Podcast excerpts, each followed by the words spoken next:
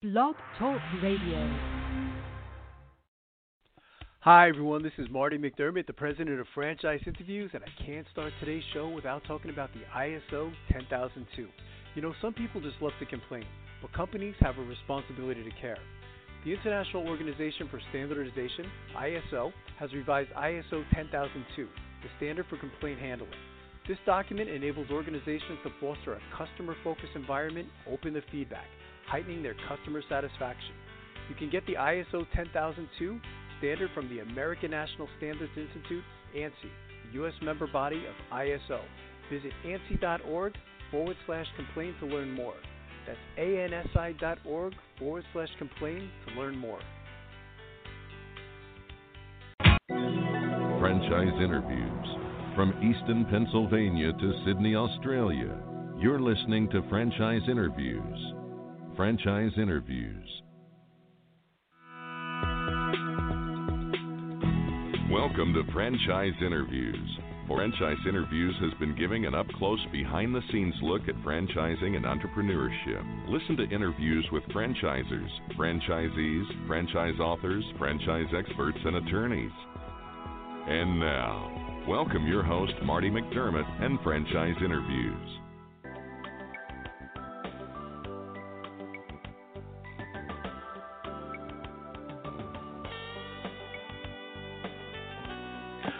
Hi, everyone, and welcome to a very special edition of Franchise Interviews, where for over 13 years now, we've been asking the entrepreneurs one on one. I'm your host, Marty McDermott. I'm the president of Franchise Interviews, and we have a great show today. Well, we're meeting with Rafael Alvarez, the founder of ATAX. And ATAX is a full service income tax preparation business that represents and caters services towards the Hispanic community. Services include bookkeeping and accounting, driver's license assistance, notary services, and insurance analysis, helping to educate the community on the steps they need to ensure citizenship and financial success in the economy. We're going to talk to Rafael about that in just a moment on Franchise Interviews. So stick around because we have a great show.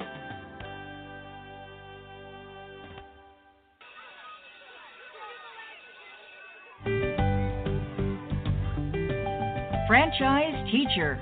Would you like to know how to franchise your concept or grow your franchise business? Meet the experts at Franchise Teacher.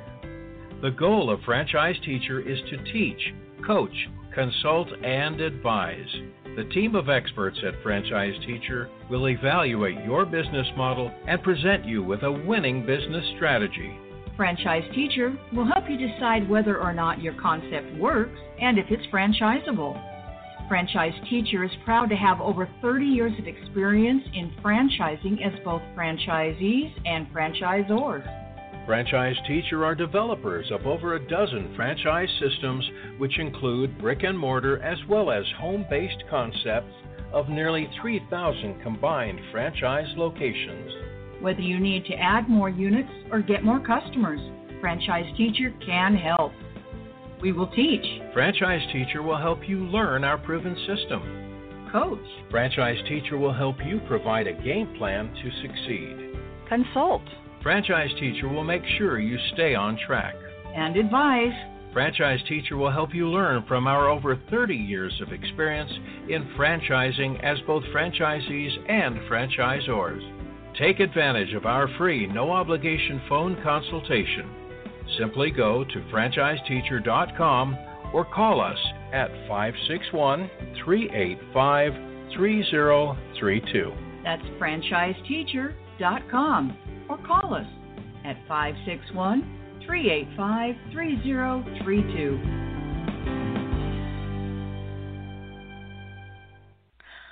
Hi, this is Connie McDermott, Administrative Assistant for Franchise Interviews, LLC, and you're listening to Franchise Interviews.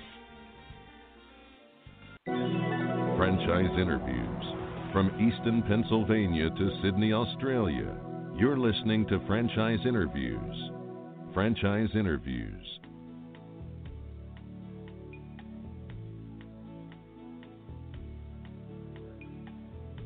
Hi, everyone, and welcome back to a very special edition of Franchise Interviews, where for over 13 years now, we've been asking the entrepreneurs one on one. I'm your host, Marty McDermott. I'm the president of Franchise Interviews, and as we were saying earlier, we have a great show today. Well, we're meeting with Rafael Alvarez, the founder of ATAX. and ATAX is a full service income tax preparation business that represents and caters services towards the Hispanic community. Hi, Rafael. How are you? Welcome to the show. Hey there. Good morning, Marty. Thank you uh, for having me. Uh, this is my pleasure, Rafael. We always like to ask our guests, where are you calling from this morning, Rafael? Well, I'm calling from New York City. Um, our headquarters is uh, based out of New York City, New York. Oh, that's fantastic. My um, my dad is actually from uh, the Bronx, Rafael, um, Holland Avenue, uh, Van Nest Avenue, um, and you know, so I, I, I know you guys kind of got your start in that area. So I'm always happy to have someone from New York to speak on the show. So it's great to have you on the show today. yeah, we have our flagship right now store uh, is uh, in the Bronx, in the Marble Hill area near uh, okay. Riverdale. Um, oh wow, yeah, that's fantastic! Right there, right, when you cross from yeah, from Manhattan to the Bronx, that little bridge there, right there. That's right. That's fantastic. Uh, maybe you know you you have an interesting story, Rafael. I thought you know maybe we can kind of like go back to the beginning and you know talk a little bit about the history or you know what was the catalyst for ATAX. Well, actually, um, you know, I was born in, in, in the Dominican Republic. I came when mm-hmm. I was uh, pretty young, very young, very young. Um, and I landed in Washington Heights, uh, Northern Manhattan. That's where I grew up. So I went to college, uh, City College, City University of New York. And while I was yeah. there, actually, uh, my my dad asked me to go with him to get his taxes done, and and the person that was preparing his taxes, his accountant, they were doing everything by hand. So mm-hmm. I, I started kind of wondering why they were doing the taxes by hand when they could have done it uh, computerized. And my dad told me, no, right. everybody's doing it by hand. So I started doing a little research, and I found out that the IRS was getting ready to launch the the program that we all know as e-file, the electronic filing program. So mm-hmm. I saw a great opportunity, and I started doing taxes. You know, the problem that I had back then was that I wanted to open up my first um location, and I remember the day when I asked my dad that I needed twenty thousand dollars to open up a location in northern Manhattan that was 135th Street and Amsterdam Avenue. And my dad told me, "Are you out of your mind? Twenty thousand dollars? No way! You just gonna you have no experience, business experience. You just gonna blow right. my money now." You know, but I was very popular in college. Believe it or not, I I said, "Wow, nobody will lend me twenty, fifteen, five thousand dollars." But I asked yeah. thirty-five of my closest friends in college each to lend me a thousand dollars, and out of the thirty-five, eighteen wow. says yes. So I took my eighteen thousand dollars I had two hundred dollars in my bank account, two computers, and a fax machine.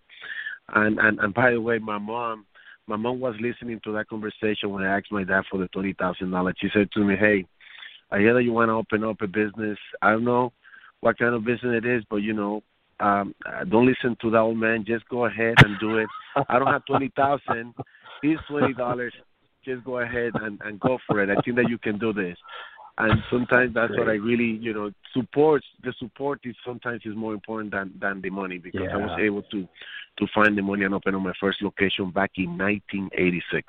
Wow. So you've been doing this quite some time now, which is fantastic. And, you know, I mean, one great thing about, well, there's many great things about your industry, Rafael, but of course, you know, I mean, there's, there's always changes in the tax laws, aren't they? So it's, it's kind of hard for like the average person to, to keep up, isn't it? Well, as you know, taxes were created or were intended for people to prepare to do themselves, pretty much. Yeah. I'm not sure you remember when the IRS used to send the booklet, the book, to mm-hmm. people's home, so they can do it themselves. But right. you know, with time, all the new laws, the new codes, tax tax codes, uh, things has been getting more complicated especially when you start making a significant amount of income, you want to buy property, you want to buy stocks, investment here, do this, do that. It gets very complicated. That's why they need the services of an accountant. So, you know, uh, I just started doing taxes. I remember my first tax season. You know, I, I did about 350 clients, and then you know I started working very hard in the business, and I really, you know, the way I created the business was mostly in a way to provide good quality services. Actually, you know, three three major focus was number one to provide good quality services mm-hmm. to my clients. Number two, uh, to do it at a, at a very reasonable price, and, and number three right. was to contribute to give back to my community uh, in Washington Heights. It was great too because you you came up with a niche, Rafael. You know, and it, it, it, I I teach marketing for um, Purdue University in their global division, and you know, you decided. It seems like early on, maybe you know that that you decided to focus on the Hispanic community, and I I thought that was very clever. And we see like there's there's a lot of statistics out there you know, even from a franchise uh, standpoint, that there's a lot more minorities going into franchising. So I, I, I thought that was clever. How did how did you come up with that? Well, um, actually, it came natural. To be honest with you, um, uh, in Washington Heights or Northern Manhattan, um, at one point there were like 86% of the population were Latino or Yeah. Hispanic, and Right. and and basically I just started focusing on the Latino community, and I started working the business. Um, uh, you know, I, I was able to gain some experience and be able to connect uh, with the, my community by getting involved in po- running political campaigns and things like that. So I got to know Mhm. everybody in the community, everybody block by block, building by building, apartment by apartment. So and plus all the non-for-profit organizations, all the churches within the community. So then I just wanted to be number one, numero uno in Washington Heights, and I worked very Right. hard. And by the year 2005, I think the business, I would say 2003, the business went completely viral. I was already doing like around 7,000 tax return out of one little tiny office on on Oh on my God. Audubon Avenue and 178th Street in in Manhattan. Wow. So so from there, the, the the the challenge for me was now, okay, now I made it all the way here. How can I take it to the next level? And I Right. knew that to grow the business, I would either focus on opening what we call corporate-owned locations, and I wanted Mhm. to open up a hundred locations. And I figured out fifty thousand each. That would be at least five million Right. dollars that I didn't Right. have. And the second option was franchising. So for me, Mhm. it was a no-brainer to say, you know, to go into into uh, franchising, and then, you know, thanks to a friend of mine, we did a little research on the on the tax preparation industry, and I noticed that it was, I don't know if I can mention them, my competitors at that time, the big one was H and Block, Jackson Hewitt, Liberty Right. Tax, and and none of them were Latinos, none of them were owned by Latino, Right. and and, and I figure that we had an itch if we just Mhm. focus on the Latino population that at that point, uh, you know, um, there are like around what 17% of the population is Latino, Yeah. and Right. over 50 million Latinos nationwide. So, so we figured that we had an itch. even if, if we just focus on the Latino community, uh, we were going to be doing very well. We hired one of the best franchise attorney in the industry back then, um, Yeah. and and and he helped us to really set it up, you know, in the proper way. And and and we established the first. I established the first Latino-owned franchise in the nation, providing tax preparation, bookkeeping, and payroll back in 2007. That's when my Wow. franchising, my franchise disclosure document were approved by the Attorney General. So, so since That's great. 2007, I has been, you know, uh, franchising, and and it hasn't been easy. I won't lie to you because Mhm. franchising, as you know, is one of those things that looks easy, especially after you Mhm. have achieved some success in business. Mhm. You figure, okay, if I'm doing so well in my business, then yeah, I can really run a franchise company as a franchisor. But let me tell you, it, uh, it, it took it didn't take me long to figure out that franchising is not easy. It has a lot of moving parts, as you know. It has a lot of moving Right. parts, uh, and and if one of those parts is not really working well, then the whole machinery, the whole system is not going to work. You need to have you need to have good salespeople, but in order for you to sell, you have to have good Right. marketing strategy to you know to create and bring leads. Then the leads have to work together with with a good marketing campaign. Mhm. You could have great salespeople and they're closing deals, but if you don't have a good training team and a good support Right. team, then franchisees are gonna quit. So it has a lot of moving parts, and and believe me, I I, I built this company with my sweat and blood. It has been Wow. a lot of work, but I, I don't regret it. I don't regret it because at least I can tell you this much: in the Latino community, Latino they are like copycats. They they love to Yeah. copy everybody else's business. You open up, uh, I don't know, you open up a travel agency. Suddenly, they are like in a couple of years, there are like twenty travel agencies around you. you open up a bodega, there are like twenty bodegas. You open up a supermarket, whatever business you create, they like Funny. to copy it. But you Right. know, but I've been in the franchising business for the last what almost uh since 2007, like 12, 13 years, 14 years Yeah. already, and and I haven't seen any other Latino that really have established a franchise system. Right. You know, I mean, any any any business. You know, so so it's been really really interesting, and I'm very happy and excited that at least the International Franchise Association has recognized all the effort and all the tremendous amount of work that I have been doing for minorities and all diversity. I got in 2015. I don't know if you noticed in my bio, but I got the Ronald E. Harrison Award from the International Mhm. Franchise Association at the That's annual great. convention, and, and and basically even they recognized that that was the first time that they really give that award to a real, you know, uh, product of diversity, Right. a real product of, of minority, as you know, as we are Latinos are in this country. So, so you Yeah. know, it's been it's been very interesting. It's it's a great story. I loved you know when I read about it, Rafael, and I said I said I had to have you on the show. What, what does your family think today? I mean, you know, I, I don't know if your mom and dad are still here, but I mean, I imagine, you know, they, they must be very proud, you know, of, of, of all your success, you know, because they were there in the beginning. You know, um, I, I mean, what would they think today? Well, uh, believe it or not, my dad passed, and and every time I think about him, um, it's really interesting because, um, as a matter of fact, right now I'm in the process of writing a book about my story and how I did it. Oh wow! And, and and the title the title of the book is um, because my father says no.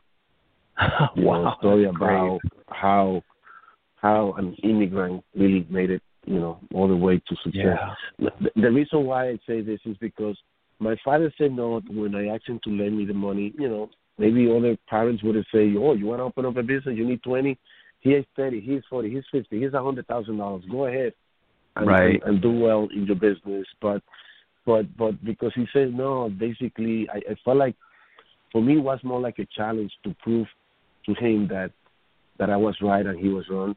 To prove to myself Right. and to prove to my family that I I can really really um, do well in, in, in, in the business and, and and you know how it is. You know, I'm the first graduated from college in my family, the first Wow. really um ch- uh, having a business, establish a business and take it at, at a level that I have. You know, my mom is still alive and she's very proud. And every Yeah. every day around this time, she usually call me to give me, you know, have a great day and and always, you know, give me blessings and congratulate me for everything that I have done and achieved. But, but you know, it's one of those things that I, I guess um, I would say a lot of people ask me, man, how come you keep working and you keep doing this after 30 plus Right. years, and Right. you are the same person 30 years ago and this, this, and that. And I say, I don't know. It's the drive. You have to have the drive, and you have to enjoy it. What you do, you have to have passion. And believe it or not, 30 years, 34 years after I started the business, I still have that passion. I still have that fire of really That's creating greatness, of really creating big, big things, and really helping. For me, honestly, it's no longer about how much money I can make out of the business. It is really finding someone that is really that is willing to follow the franchise system that we have, that is really willing to listen and and someone that is really coachable. And and for me, it's to see Mhm. three, four, five, ten years in the future and look back and see how many people um, I have been able to help to achieve the American dream and really build a successful business. That's really what motivates me nowadays. Yeah, it it is it is certainly. I mean, your story, and I, I can't wait. You- You'll have to let me know, Rafael, when your book comes out, because I, I would I would love to read that. And it was interesting, you know, about what you were saying about you know your dad, because my mom, she she's from another country too. She wasn't born here, and she was Mhm. dead set against entrepreneurship. You know, I mean, she she thought that I should go work for the post office or something you know something stable where there was no risk involved or anything like that but um it, it's interesting that you know in listening to your story you know that's i think where you you you got that drive you know it's from your dad and of course your mom you know and and, and you you just it, it must be a wonderful feeling that you are also changing people's lives when they become a franchisee to ATAX because you know the potential that somebody could make. I mean, you were talking about when at one point we had seven thousand, you know, clients. I mean, it's it's it's overwhelming. Um, it, it's really it, it's an amazing story, and and it was interesting too how you added all these services to Rafael. I thought that was interesting because a lot of other tax places don't do that. I, I don't know why they don't do it. I mean, because it makes sense. You have this relationship with all of your clients. Is this something that you kind of like created as you started the business? So you kind of started with taxes and then you added all these additional services. Maybe you could talk about that because I thought that was interesting. Uh, of course, of course. I, I remember back in 1986 when I first established uh, my first location. At the beginning, um, you know, remember those eighteen thousand dollars that my friends from college um, all Mhm. me. So after the first tax season, I collected all the money that I make. I went back and I paid everybody else, and then Wow. then here was after April 15. Wow, I have my own business. I own it 100 percent, and I said, wow, this is great. Now the question was, how am I gonna be able to survive from April to on to next January? Right. So then Right. that's when I started improvising and, and adding additional business. Believe it or not, at the beginning I became what is called in the Latino community, it's called like a multi servicios, Mhm. Meaning I started doing many different services um, Right. to to generate additional income to pay the bills. I started doing. Right. I remember I was doing besides taxes, I was uh, doing. Um, I was selling airline tickets. I was Wow. doing immigration services, helping people to become your citizens or petition someone. I was typing resumes. I was uh, had like a little printing shop. People could order business cards. I was even doing beepers back then. I remember. So Wow. I was providing like about 10, 14 different services. But you know, it's one of those things. I don't come from a business background, family oriented, so Mhm. so I had to learn making a lot of mistakes. And ten Right. years went by since I was in business. I saw I saw myself going nowhere, and I said, all I'm doing is just working my butt off just to pay bills, and I don't see myself getting out of the hole. So what I did, believe it or not, someone invited me to attend um, uh, a meeting with business. As a matter of fact, an employee of mine invited me to join a company called Amway back then, uh, which Sure. is a network marketing business. And and and I said yes because I just wanted to say yes to. And I, I decided to start attending those meetings. I didn't make any money while I was doing that Amway business. Mhm. But in Amway, I learned quite a lot because I realized in Amway that in order for anyone to have a successful business, you needed to really be number one willing to change. You have to be willing to number two educate yourself so you can learn and get Right. better and better and better. And then you have to be willing to teach others. I, I Right. realized um, that Right. you need to create a system that is that is easy to use, easy to learn, and that system then have to have an operation manual. That's what I learned from from from Amway, and and then and then what I did, I took those experience into my business. And the, oh, another thing that I learned is that you need to focus. You need to really. It is better that Mm. people recognize you by be by doing one thing well than do too many things. Uh, Right. You know, not that well. So it's Right. like trying to make saying it's better to be what is it, jack of all uh, a jack of all Sure. trades and a master of none, something like that. So Yeah. I decided to eliminate all those businesses and I say I'm gonna keep the business that I think that it has more future and I think your taxes, accounting, you know, bookkeeping. I say I'm gonna stick Right. to this and this is how I'm gonna really take it to the next level. Now, this is what I did back then, not thinking that I will end up running a franchise company. Now, what I after I launched the franchise, what I learned, I said, let me make it easy and simple. Let's just establish a franchise, just providing tax preparation, bookkeeping, payroll, and incorporation services, meaning helping people to establish a, a corporation and then LLC, C Right. corp, and S corp. But then my franchisees, I realized that my franchisees, they were experiencing they were experiencing the same thing that I experienced when I started the business.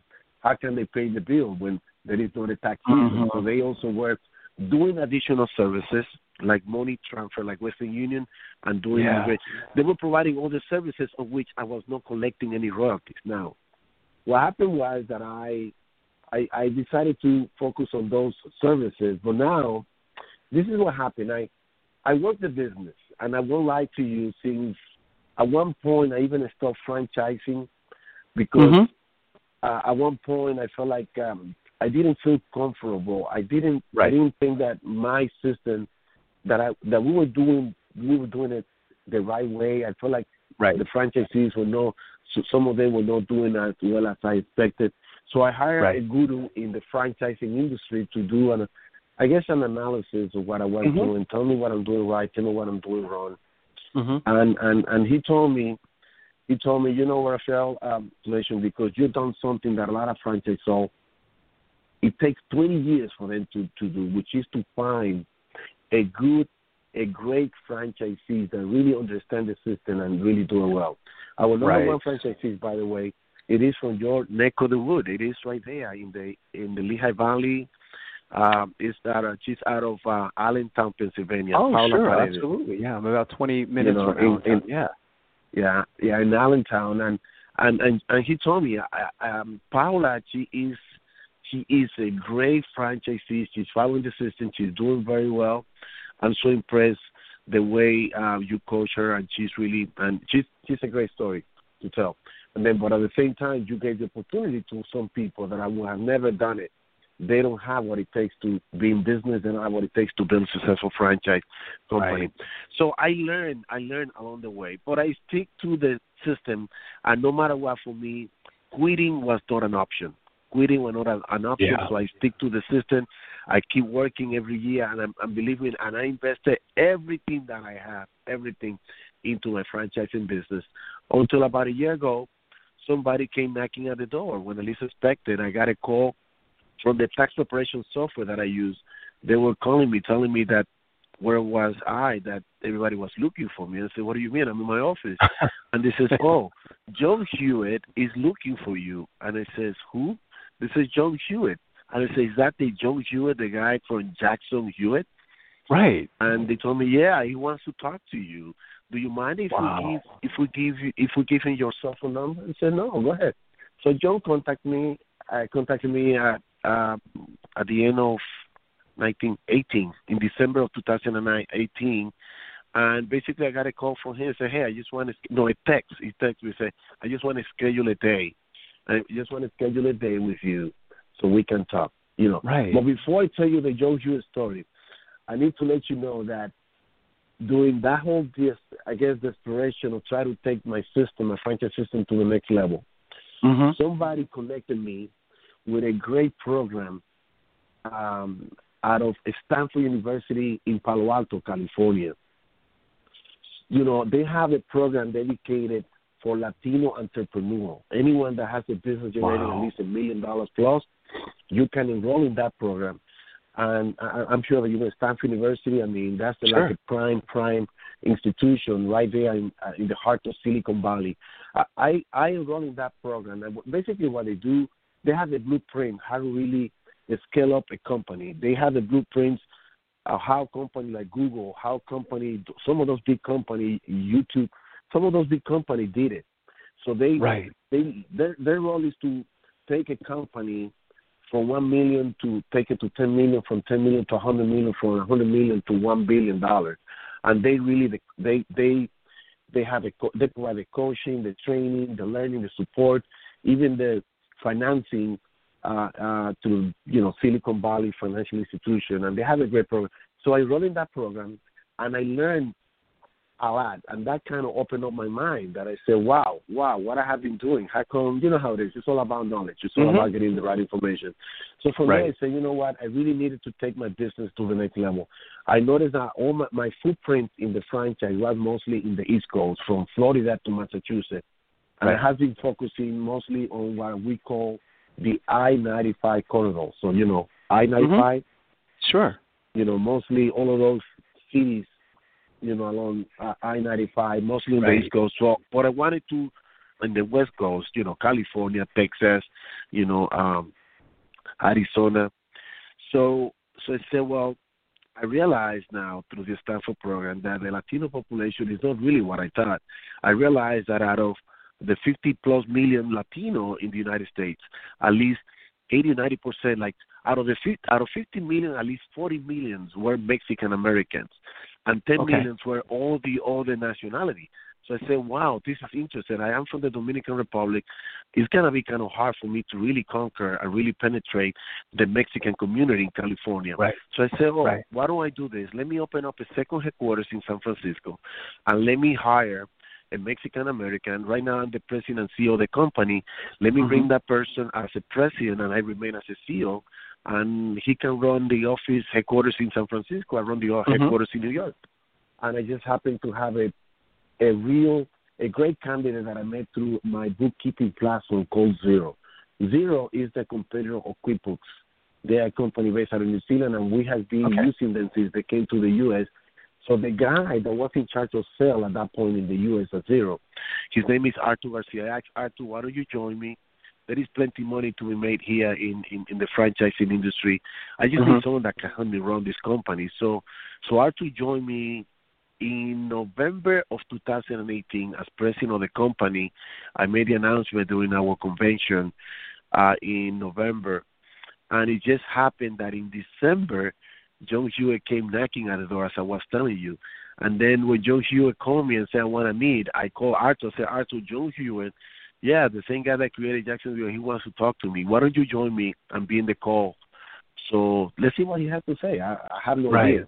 So basically, John Hewitt says, hey, I just want to meet you. I see, I have done some research on you, Rafael. I realize that you are numero uno, number one in the Latino Right. you know Hispanic market, and I and I want to talk to you. I want to meet with you. And I said, well, John, I don't mind meeting with you, but I'm in New York and Arthur is in San Francisco. And John's response was, super. I'm gonna be in San Francisco next week, so Arthur, I meet you in San Francisco. Let's meet at the airport. There is a nice restaurant there. And then from Yeah. I meet you the following week in New York. And I said, fine. So he came to New York. As a matter of fact, to that I met with him because he he wanted to meet in that location in the Bronx. That location right now we don't know it. Wow. It is a very large operation. Seventy five people work out of that location. So he wanted to see, and apparently he told me that that was the number one location in terms of productivity nationwide. And and Wow. he wanted to see, you know, the office, see, see it in action, and see what's going on there. So he came and met me and basically said, "Hey, uh, I don't know if you know about this, but I no longer, you know, John Hewitt was the founder of um, Jackson Hewitt, and as you know, Mhm. that franchise Mhm. business model, you know, went up I do. Yeah. to about nine nine nine nine thousand locations. I guess he sold it for a lot of money. Then he created Liberty Tax, and Yeah. uh, and then he told me that he sold. He's no longer uh, at Liberty. He sold his share for a lot of money, and um, and Wow. then uh, what he did, he created a new company called Loyalty Brands, and he says basically that company is gonna have different verticals in franchises Mhm. different franchise company, and I wanted to have one related to tax. And they said, Rafael, instead of creating another franchise company that will compete with with H&R Block um, and, and Jackson Hewitt, that is my name. I created that one, and then Liberty Tax, that I also created it. So instead of going and create and focusing on the Anglo market, just I started looking at the Hispanic uh, market, and I Mhm. realized that the only segment that has been working in this industry, it is the Latino market. None of the other segments, the Afro American, the Asian, none of it has been growing at the rate that the Latino market has been growing. I guess he has people that done all the research for him because I was impressed with all the, the the data and the statistics that he has about the Hispanic community. And then he said to me, so he said, listen, um, basically what I want you to do, I just want to join you in ATAX and I want you to be your partner. I think there is a great opportunity for us to grow huge and create the largest Latino-owned company in the United States. And I said, wow, are you sure? What do you mean? No. And then he asked me, let me ask you this question. Can you tell me the name of the company or a Latino-owned company that you know in the United States that has 500 locations?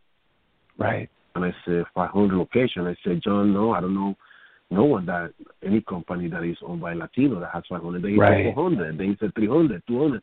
And I said, John, I don't even know a company that is owned by Latino that has 100 locations. I'm the only Right. one that has been, you know, in the front line trying to get something going. And, and, and I'm, I'm barely, I'm not even making it, barely making it to a 100 locations. So, Right. so he says, you know what that means, Rafael? That in two years, ATAX is going to be the largest Latino-owned company in the United States because I guarantee you that if we join Wow. forces, in two years, ATAX is going to have more than 500 locations. Wow. That really hit me. It hit me hard, and I said, wow, Yeah. that I'm going to be part or be, you know, owner of the largest Latino-owned company in the United States is, you know, it really blew my mind. So we started the negotiation and the conversation that was in December 2018. By July, uh, in July 15 last year, 2019, we Mhm. signed our partnership agreement in which um, um, I became partner with uh, Loyalty Brands and John Hewitt. He's the CEO of Loyalty Brands. As a partner, basically, we created a new corporation in which I put all the assets and everything that I own in ATAX, and he put, you know, capital and all his resources. And now we are running ATAX. Uh, I'm still the CEO and the face of the company. That was of the things that John mentioned to me. He says, and by the way, if we're going to be focused on the Latino market, Hispanic market, he said to me, I am not a Latino Hispanic, so I'm going to have to, uh, you're still going to be running the company. You're still going to be the CEO. Arthur is still going to be the president. And, and then I'm just going to provide uh, support and um, all my resources and all my 50 plus year of experience in the tax preparation industry right. and all the years that I have experience in the franchising industry. And then let's build something big and let's help people to be successful in this industry. So since July 15, wow. we launch uh, now relaunch ATAX, and uh, we we saw I would say about 900 plus uh, you know territory nationwide. So we really That's incredible. Really really, really, really taking um, ATAX uh, to another level. And uh, it's really amazing uh, what's really is um, happening. You know, I mean, more work for us, which is great. A lot. Um, right. It's a huge challenge. It's a huge challenge. I mean, to open up a thousand locations, a thousand locations. You know, you know how it is in franchising to sure to find locations, to set them up. I mean, to do training, support. I mean, it requires a lot more. But you know, but like I said, I don't have that kind of experience. For my partner, they have done it not only once. Right. He's done it twice. He's done it twice. Twice. That's he right. built two of the three most successful franchises in in the tax preparation industry. He built two out of the out of three out of the, the, the three largest. So so so he's doing it the third time, and he said, "Hey, man, third time is the charm. I guess I'm gonna build this." That's true. Build ATAX uh, faster, bigger, and better. Because better in a sense, as now to to reconnect to your question, better in a sense that now we're gonna go with what he called a supermarket of services. And here here was and now now we're going back into now what I call a multi-service.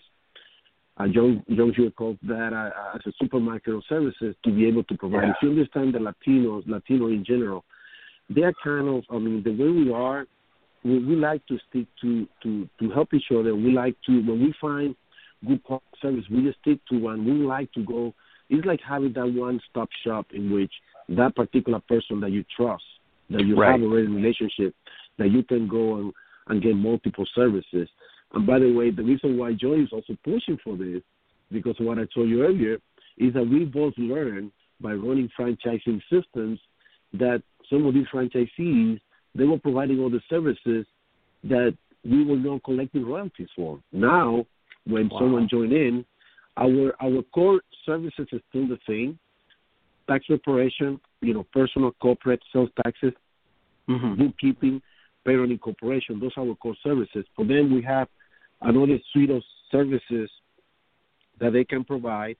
But the idea is if they want to do, let's say, money transfer, they want to send um, transfer money like Western Union, then we have a company already lined up, and we have a system in place that can be automatically. They could be trained, and in a couple of days they are ready to go to start providing the services. They want to provide uh, um, immigration services. If they want to uh, Wow. provide, I mean, we have a list of different, like about 20 different services or 30 different services that we are considering to have them there, and it's uh, up to the franchisee because I don't want it also to spread too things. I mean, but, Right. but it's all about helping them to be profitable as soon as possible. The goal is for them, number one, to recoup their investment, preferably the first year Wow. if they can, no later than the third year.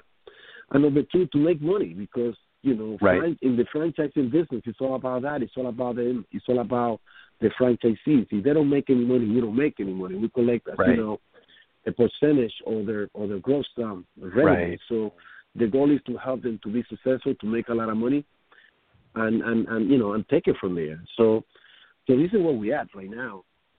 It's it's it's what it's such an amazing story, Rafael. You know what's interesting, eh, you know, as you were telling the story, is, is how, you know, the opportunity kind of came to you. It seems like you branded yourself in a particular way, and then all of a sudden you get this phone call from, you know, this this legend in franchising. I I interviewed uh, John Hewitt. He was one of the first interviews I did when we started the show. I think it was like 12, 13 years ago, and and and I also remember, you know, how he was able to Bill Jackson Hewitt and then Liberty Tax, and, and now you're you're working with this this this person who just understands franchising. You know, it was almost kind of like it was meant to be. You know, in, in in getting that phone call.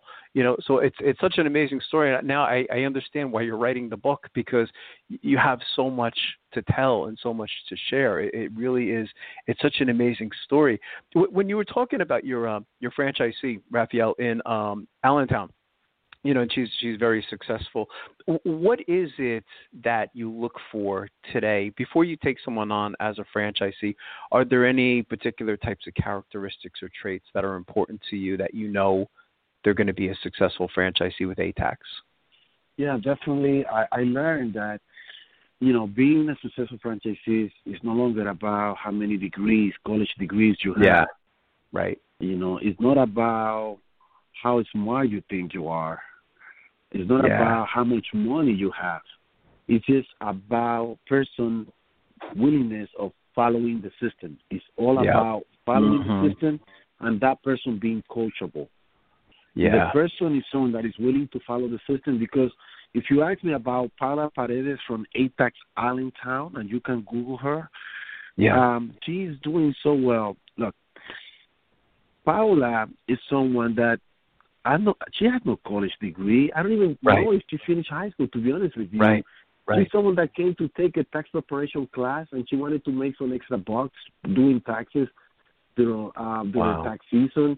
She used to work in a warehouse in J.C. Penney uh, in the Lehigh Valley, and Yeah. and, and and basically, I'm, I was the one that said to her, Paula, you're in Allentown. I don't have an location. All I asked Paula, would you like to be your own boss? Right. And and her her face light up like like a light bulb, and she says, what? Wow. my own business, my own boss? I said, yeah. And she said, let me talk to my husband to see if we'll agree. So anyway, so Paula basically told me from the beginning, all I said, Paula, listen, there is no secret. The secret of being successful in the franchising business, all you have to do is to copy everything that I do. Just Wow. follow the system. Yeah. If you follow the system and if you do everything that I do, you will be very successful in this business. And I remember the first resistance. This is the, the first time that, and this is a very, this is a very cool story that people don't know about it. But let me tell you this: the first, the first resistance from Paula Paredes in Allentown was when I said to her, I said, Paula, I we identified a great location in downtown Allentown. That is the place to be. Right? There is a place that they're renting there between an H&R Block, the Jackson Hewitt Liberty Tax, and they are two of the major independent tax preparers. That is that is that is the you know ground you know zero. He says, oh no no no no no, I already find a location. I find a location in the Hispanic Latino community that, that have a reasonable rent. That rent is too high over there. And I said, Paula, do you remember that you told me that you will be willing to follow the system and you wanted to Mhm. do whatever I say that I ask you to do? So I'm asking you right now, this is the place that you have to rent. I didn't know Right. that Paula didn't have a lot of money to rent that space. And then later Yeah. on, she told me that you had to call the Dominican Republic and sell a couple of cows, a couple of horses, bring all of that money back to the U.S. Wow. so she can then rent that space. But look what happened after that moment. Yep. She rented that space. She opened early enough. She did a huge grand opening, invited the mayor of Allentown. And the first tax season, what she did, she took a of absence out of that warehouse that was working with J.C. Penney, and she focused on working that tax season 300%. And she did so well, so well that that little house, she was on the first floor. It was a two-story house. They had it for sale for the last two or three years, and because of the economy, that was back in 2008 the guy couldn't sell it. So Paula went ahead from the money of her first tax season, and she bought that property. Okay, twenty thousand dollar down ta- Wow. down payment, and she bought that property. And believe it or not, eight months later, she called me crying, literally crying, that the people from Allentown, w- visit, the people from City Hall in Allentown visit, pay her a visit to let her know that she have to, that they are taking over her property because something called um, eminent domain. Eminent domain, as you Yeah. know, is when the government Yeah. decides to build a highway to build That's right. a government property, and apparently that property was in. You know, they built. They wanted to build a new arena in Allentown for a new hockey team That's that they were right. bringing in. That's right. You know, right. so her property was part of one of those lots, one of those blocks that they wanted to knock down to build a new arena. So she called me crying, and they said they're offering me. They said they're gonna take over my property, and they're offering me, I don't know, two hundred or something thousand. And I said, Yeah. Paula, I I don't know much about eminent domain, but I happen to have great attorneys. Let me Right. let me run about my attorneys, and they'll be able to help you on this.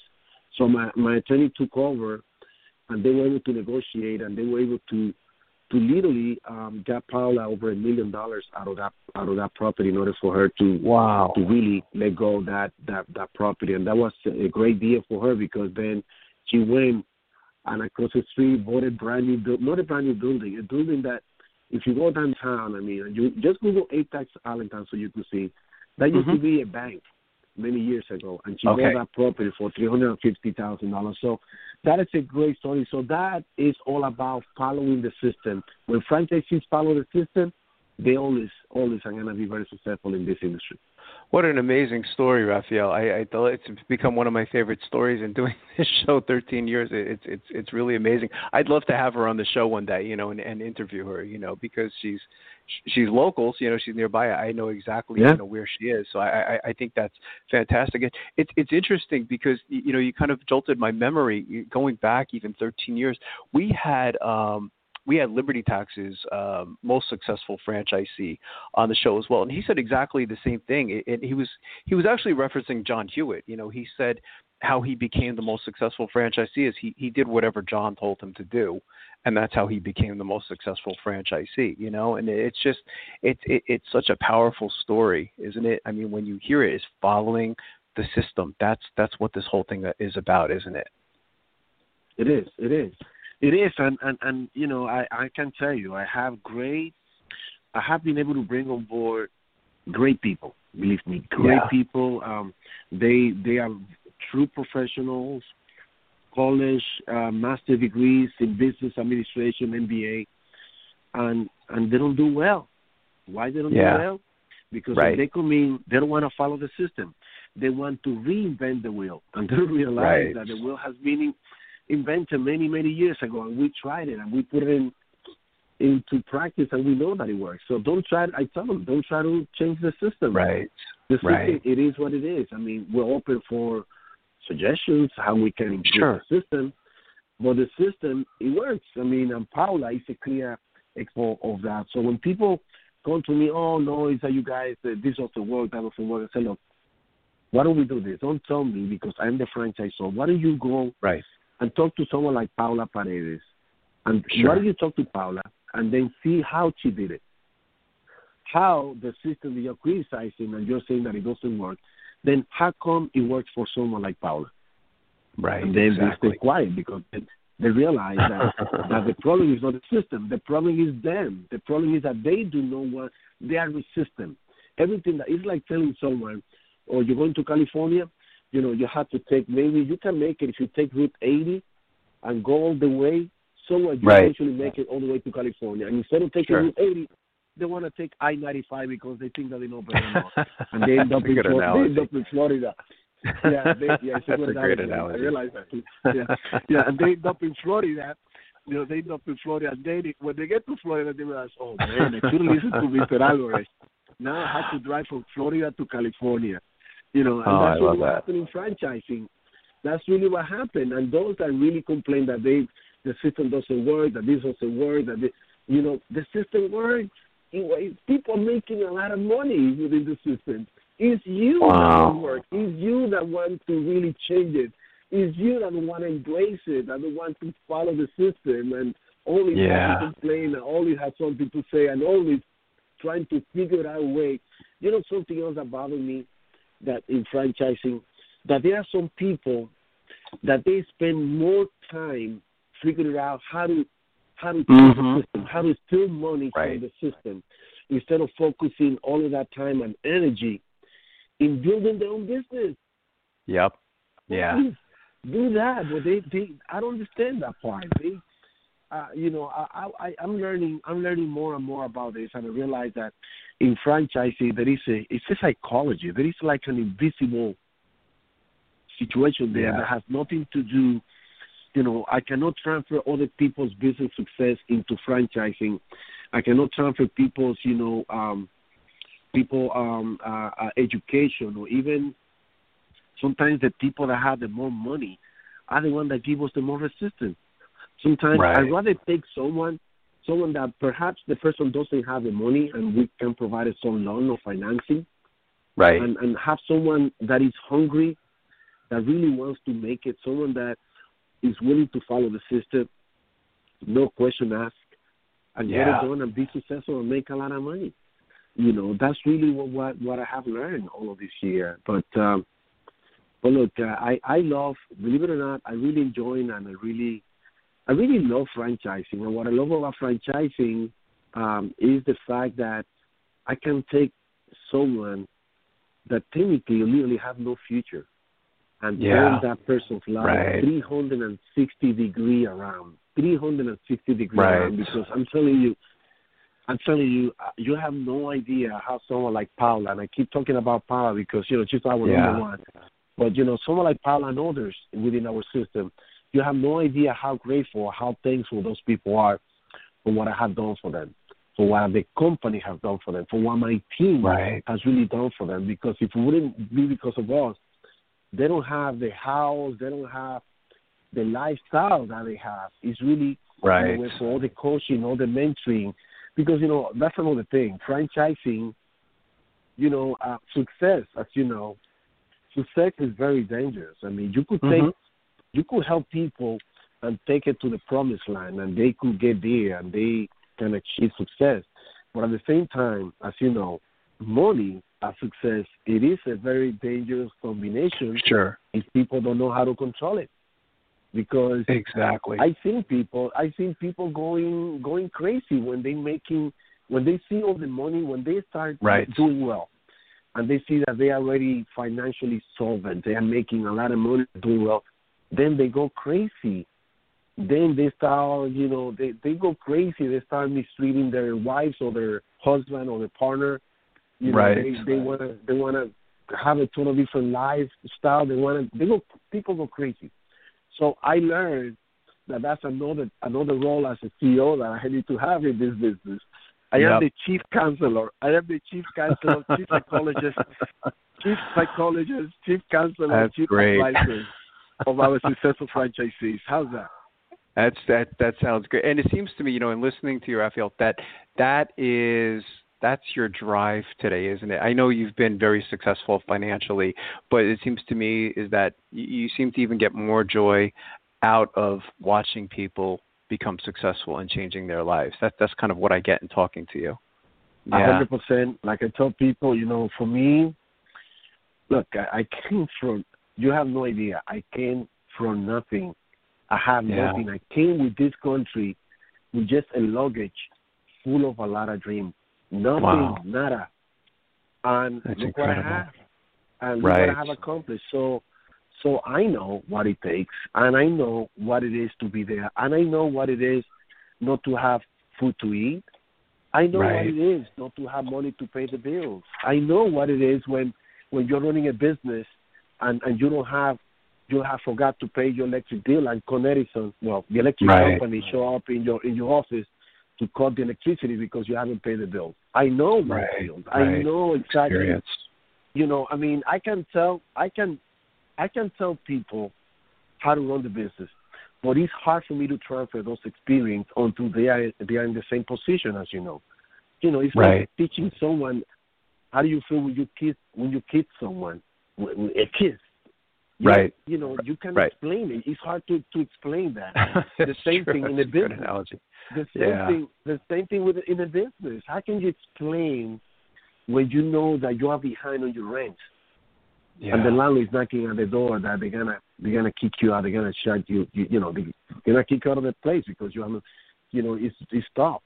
So I know what it is. I know where I came from, and believe it or not, I always thank God. I always give, you know, praise the Lord for all the Yeah. great, Yeah. you know, number one for for providing us for providing me everything that He has, and also for giving me a great opportunity because I personally feel that has been chosen for what I do, and it's Yeah. a mission of helping others to be successful. It's just finding those people that are willing to listen, that are willing to follow the system, that are willing to really change their life and really doing the right thing, helping. And Allah actually is the same thing. The same way I'm helping you, I just hope that one day Right. you can help you can help others, you know, and and and and don't don't be greedy. Don't be greedy. Right. It's not about the money. Right. If you focus your money based on mo- if you focus your business or your franchise company based on on money, then then you're not going to succeed because people Yeah. I agree. clients can read in your eyes. They look at your eyes, and and they can see if you have a dollar sign in your eyes. You know what I mean? So Right. people want to do business with with honest and humble Mhm. people. Don't greedy people. Don't. And I tell people, don't don't. Money's gonna come. Just focus mm-hmm. focus your business, especially in our business, because that's what I feel. What I do is helping people, you know, to do the get the taxes done well, make sure they have any problem, any problems with the IRS, with their with the local government, with the city, the state, with with the permanent label, just keeping them out of trouble, just making sure they're doing the right thing. For me, I have I have pleasure by doing that, helping people. The money comes after that by doing that. Okay, mm-hmm. let it right. let it come in. But but sometimes people they kind of they they project the business or the franchise uh, office in, in for me in a wrong way. I mean, some people right. might disagree, but this is have worked for me, and this is what I worked with someone like Paul and others that I talk to, and, and they follow the same line. They they know that it's not about how much money you can make from the client. It's about how much I can help that particular client and yeah. how I can connect with that client to build what I call long-term relationships. It's about that. It's clicking, connecting. Is that client seeing or recognizing or realizing that you are genuine, that you are real, and that you are there to help them 24 hours a day, seven days a week, 365 right, days course. a year. That's really that's really what it is. If you're able to do that with that one client at a time, believe me, you will be successful, at least in our line of business. Wow, what an amazing story. What's the best way for our listeners, Rafael, to get more information on uh, ATAX? Of course, it's the franchise opportunity, but even the services itself. Are there any like websites you can kind of like direct them to? Of course, www.ataxfranchise.com. Okay. www.ataxfranchise.com, and you can um, you can find more information about our franchising system. There is a form that you can fill out requesting information. We would love to invite you to one of our Discovery Day. We're going to be doing a tour all over the country, multiple cities from now until the end of the year. So beginning in March, no, beginning in in, in April, we're going to start doing uh, this uh, this nationwide tour. So we would love to meet you and see you in any of those uh, Disco- Discovery Days, like a presentation about our franchise uh, system. For those of you that understand that concept. That's terrific. I can't tell you how much I've enjoyed talking to you. I've done about 700 of these interviews, and this one has become one of my favorites, Rafael. So I'm so glad oh, I got really? to talk wow. to you today. Yeah, you're a fantastic interview. Wow. And you know, I'd like to invite wow, you back as you continue to grow because because this has been a wonderful experience for me. Well, um, uh, thank you for inviting me. Thank you for having me. And um, anytime, I mean, I would love to continue. Well, see it this way. I mean, we just joined a loyalty brands. I mean, from a Honda, we're gonna go to 200, and in a matter of few years, we're gonna have two to three thousand locations. So I would like to continue sharing all of that success uh, with you and and all your listeners.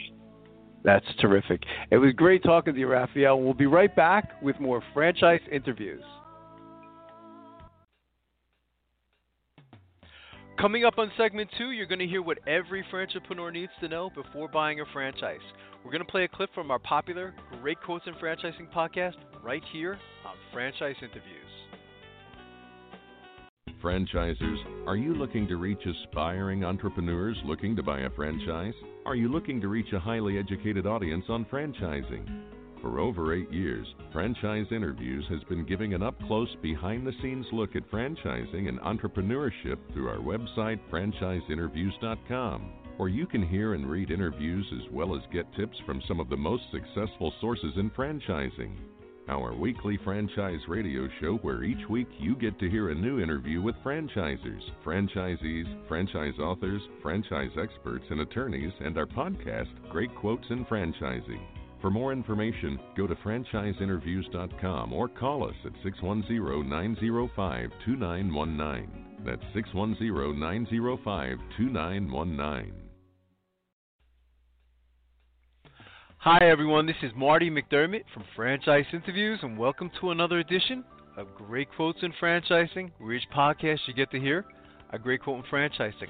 You know, we've been hosting franchise interviews many years now. We've had some incredible guests on the show. Today, you're going to get to hear from Todd Leff, and Todd is the CEO and president of a franchise called Hand and Stone. And Todd has many, many years' experience, and we always like to ask the veterans in franchising what is your advice to our listeners as far as their quest to buy a franchise? And I thought Todd's response was quite brilliant. He narrowed it down to three questions you should ask, and we're going to hear that right now. Spending significant time out there, you know, really marketing the business, and that's that's where they can add value, um, you know, to growing the business. So you've been doing this such a long time. the questions I was excited to ask you is, is, what advice would you give to our listeners on buying a franchise, Todd? Yeah, it's a it's a great question, and I I I'll uh, I will give you my three questions that I tell every new prospect. These are the three questions you should answer in looking at any franchise. One is, do you believe in the long term growth of the industry? Because mm-hmm. yeah. it's very hard in an industry that's flat or declining to claw away market share from other established competitors. So, I, me personally, I was looking for an industry that had long term growth potential. Number two, do you believe in the underlying business model of that franchise? Because you can have a great industry right. and and have a business model that doesn't work. So you you have to get into the you know building a pro forma, looking at what the potential revenue is and what that would produce.